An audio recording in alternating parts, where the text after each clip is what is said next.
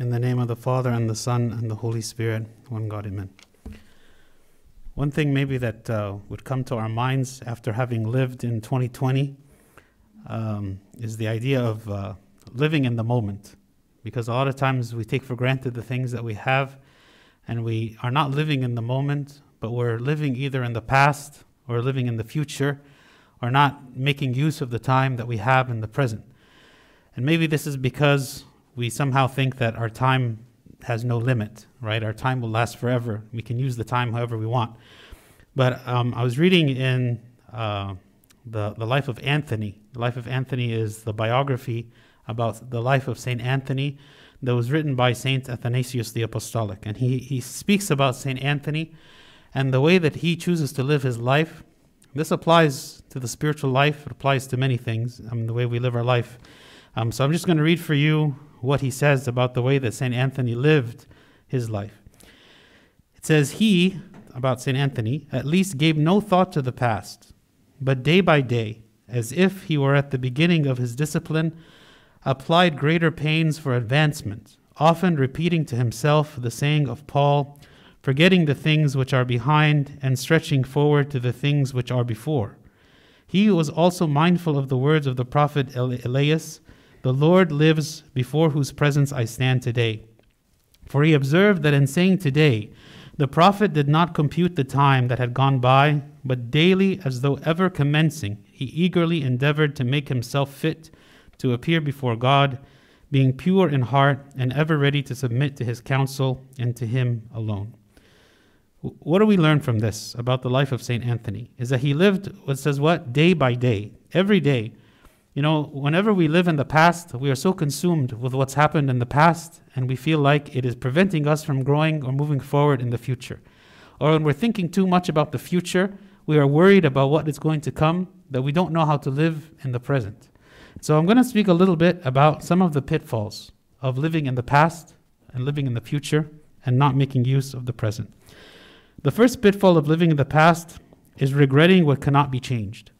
You know, there all of us experience different things, and some of these things, all of them actually, once they happen, they're done. They're, they've happened. We can't we can't undo the past. We can't undo what's what has been done, whether it be mistakes, missed opportunities, failures, whatever it might be. Whatever is in the past cannot be undone, cannot be changed.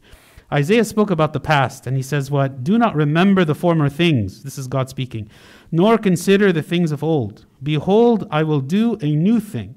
Now it shall spring forth shall you not know it?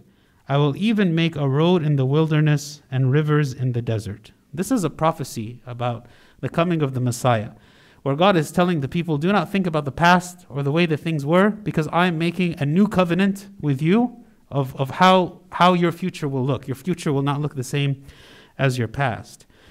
So, for us who maybe have gone through difficult challenges in our life, or mistakes, or failures, or or harm or abuse that's happened to us in some way, we can think about this of what God is speaking to us, and He's saying, Do not remember the former things. Do not sit there wallowing and regretting the past. It's one thing to learn from the past, it's one thing to learn and not to repeat the mistakes of the past. But to keep reliving the past and being obsessed with the past and wanting to change the past cannot be changed. It is something we have to come to terms with. This is our life. This is what's happened to us. God allowed it for a reason, and now how can we use this to move forward. The second thing of pitfalls of living in the past is pride that derails our future. If my past is full of mistakes and pains and, and failures, okay, maybe that's going to be a burden on me moving forward and I'm going to be struggling to live with that. But what if it is the opposite? What if my life is filled with success all the time? Success and good things and, and, and, and accomplishments that I have done. And I begin to think that I'm invincible. I begin to think that there is nothing that I can ever fail in, and I expect myself to always be successful in everything that I do. This is the flip side of what St. Anthony was speaking about. If we have a spiritual failure, right, the next day is a new day. It's, for, it's time for me to get up and to start again. If I have success, if I have spiritual success, and this often is what would happen to the monks in the wilderness, is that when they would begin to have all kinds of spiritual success, they would fall into pride and then they would be brought low again. They would be, you know, suffer temptation and fall by pride and by temptation even of the, of the Satan would come and, and tempt them. St. Anthony is saying, every day I don't consider the yesterday. If I was successful yesterday, I don't bring it to my mind. I don't, I don't, I'm not puffed up by the fact that I was successful yesterday in my spiritual discipline. If I was a failure yesterday in my spiritual discipline, I don't bring it to mind. Today is its own day. Today I have a spiritual discipline. Today I have a spiritual canon. Today I have a, a, a task to do. Today I have something good that I should do. And I focus only on the day, the moment, not on all the moments and all the days and all the years that have passed. In Proverbs 27, it says, Let another man praise you and not your own mouth, a stranger and not your own lips. Actually, this is the fall of the devil. How did it happen? Is because he, his heart was so lifted up in himself and he believed himself to be greater than God that he fell into this pride. So, whether in my past I look and I find failures, I shouldn't let these things derail me or burden me. Or whether I look behind me and I find successes, these things should not be a source of pride to me because every success that we have is by God's grace and by God's mercy and not because of my own talent. The third pitfall of living in the past is that while I am living in the past, I am missing opportunities in the present. If we are focusing so much on the past, we forget to live in the present and we are stuck because we keep thinking about something that is complete and done and cannot be changed. While in the meantime, there are things that are happening now, in the present, in, in the current day, that are opportunities for me to grow, to change, to improve, to advance, to correct things, to, to, to, to use opportunities that God has given me to do something good. And maybe I'm not even focusing on these or thinking about these because I'm too much thinking and focusing on the past. St. Paul spoke about the godly sorrow and the worldly sorrow. He says what in 2 Corinthians 7? He said, For godly sorrow produces repentance, leading to salvation, not to be regretted. But the sorrow of the world produces death. If I am so filled with the sorrow of the world, the sorrow of the world, the sorrow of regret, the sorrow of the past, the sorrow of things that have happened to me, and pitying myself, then this actually produces death because we can no longer function. We can no longer live. We can no longer repent. We can no longer strive for toward God or to be with Him because we are so stuck in our ways. The last pitfall I want to mention of living in the past is a, lo- a loss of self confidence, a loss of confidence in myself. If I am always focusing on the failures, on the things that have happened in my past, then I begin to think that I can never produce anything else. Maybe I am never able to be successful. Maybe I am never able to overcome and, and to, to succeed again where I failed before, and I'm afraid to even try, right? St. Paul actually, he overcame things when Christ comforted him with the failure of the, or, sorry, St. Peter. St. Peter, he, over, he overcame the idea that he had failed by denying Christ, right? He, he, he had failed by denying Christ. And when Christ came to him and he comforted him and he restored him again to his apostleship, St. Peter accepted this. He accepted it. He didn't, he didn't say, you know what, I can never amount to anything. I can never become an apostle again. I can never serve the Lord. I can never preach in his name. How could I go out again and be, be an apostle after I, it is known among even all the other apostles that I have denied the Lord? How can I go and be an apostle again? Right? He didn't let the fact that he had failed become something that derailed him from believing that he could, and by the grace of God, succeed. And this is something that we maybe struggle with. If I failed once or twice or three times or ten times, does that mean that I am a failure? Does that mean that I should never try again? Does it mean that I'm always going to be focusing on what happened to me before and feel paralyzed and unable to move forward? This is another pitfall of living in the past. What about pitfalls of living in the future? One pitfall of living in the future is the idea of boasting of the future. I feel like I have it all figured out. My life is all planned ahead of time. I know everything of what's going to happen. First, I'm going to do this, then this, then this. And it's all clear and laid out in, in front of me of the path that I'm going to take. St. James spoke about people that think this way. He said, What? In, in James 4, he said, Come now, you who say, Today or tomorrow we will go to such and such a city, spend a year there, buy and sell, and make a profit, whereas you do not know what will happen tomorrow. For what is your life? It is even a vapor that appears for a little time and then vanishes away. Instead, you ought to say, If the Lord wills, we shall live and do this or that. But now you boast in your arrogance. All such boasting is evil. One of the pitfalls that comes from being successful in our life and maybe always getting things right, maybe always being there, um, being able to make use of the opportunities that we're given, and not experiencing so many failures, is that we become boastful about tomorrow. I begin to feel like I am invincible. Like there is nothing that can ever derail me. There's nothing that can stop me. There's nothing that can slow me down. And I don't really even care about the will of God. What matters is my will. What matters what I think, what I want to do. And I feel so powerful because I've experienced success after success after success. And this is one of the pitfalls of living always in the future, thinking that whatever I imagine is what is definitely going to happen.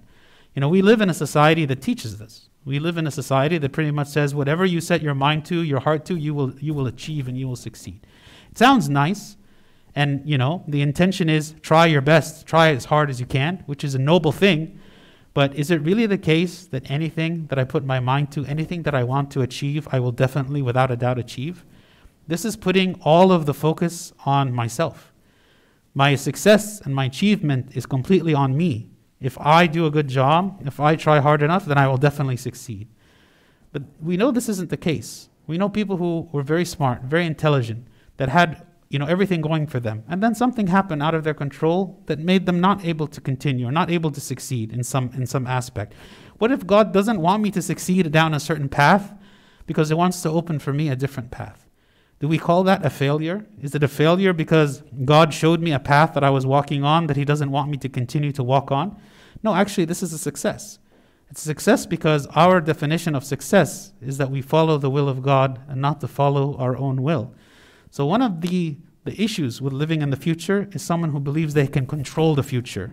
The future is out of our control. We live day by day, as St. Anthony said. We live day by day. We trust in God for the future. We trust that God will protect us and provide for us in the future. But it is in His hands, not in our own hands. And if He decides that it should go one way or go another way, who are we to stand in God's way and say, no, this isn't the way that I want it to be?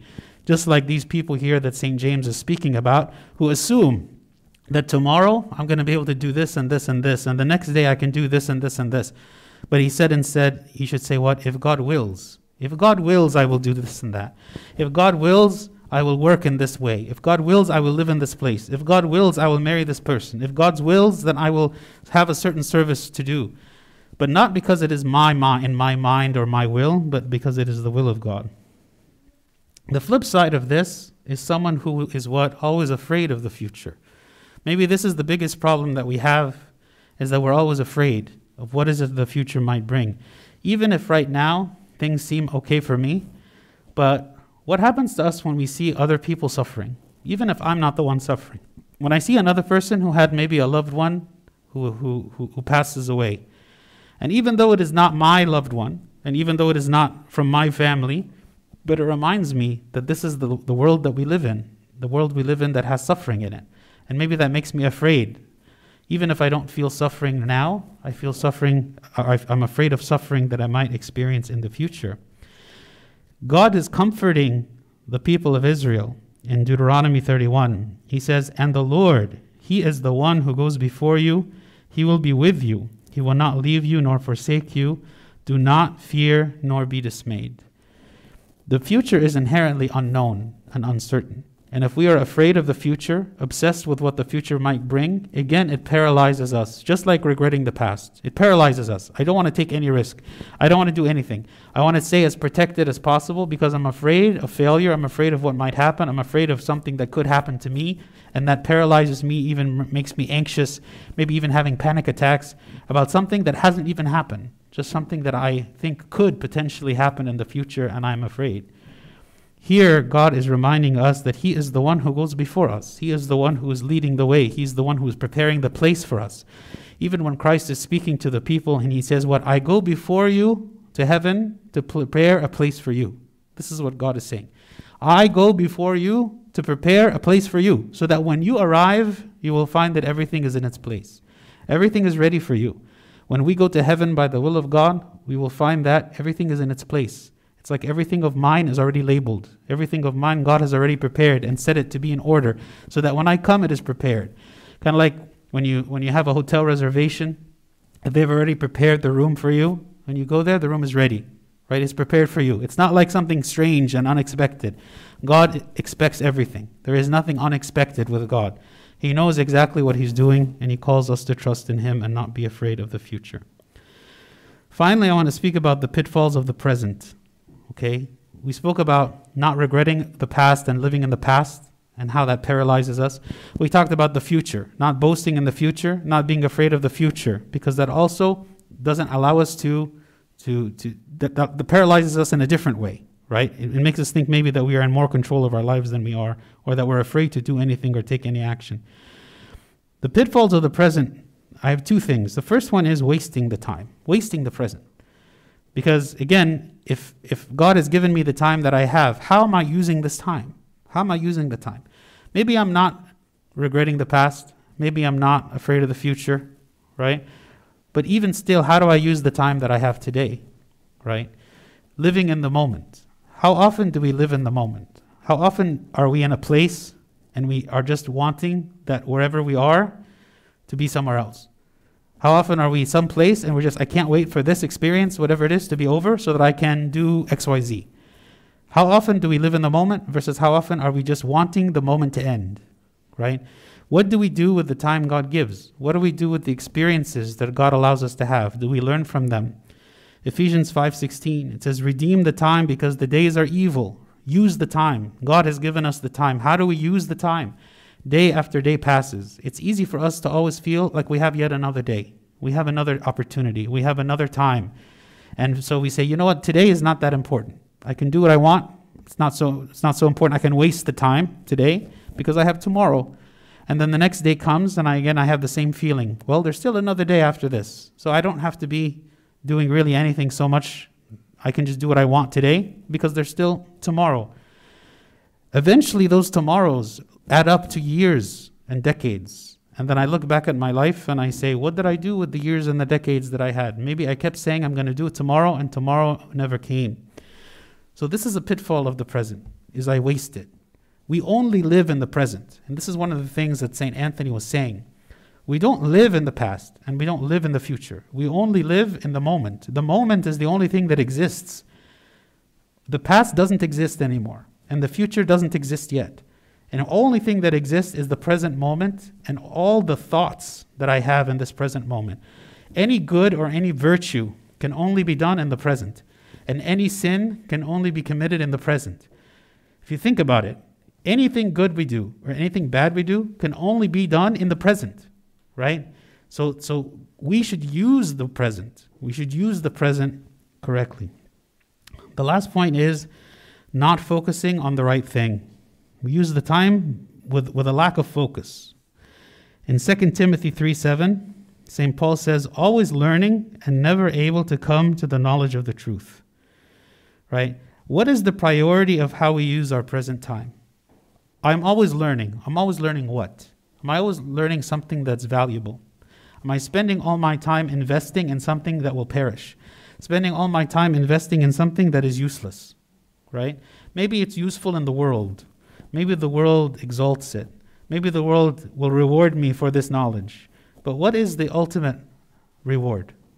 is what I'm using my time for, even though it might be something that I'm, I'm not wasting it. I'm not just sitting idle. I'm not just seeking entertainment. I'm using my time, but am I using it for good? Am I using it for something positive? I'm using something to glorify God. So, in conclusion, we should live in the moment. We should not take for granted the things that we have been given because God wants us to use them in the moment, to enjoy them in the moment, to appreciate them in the moment.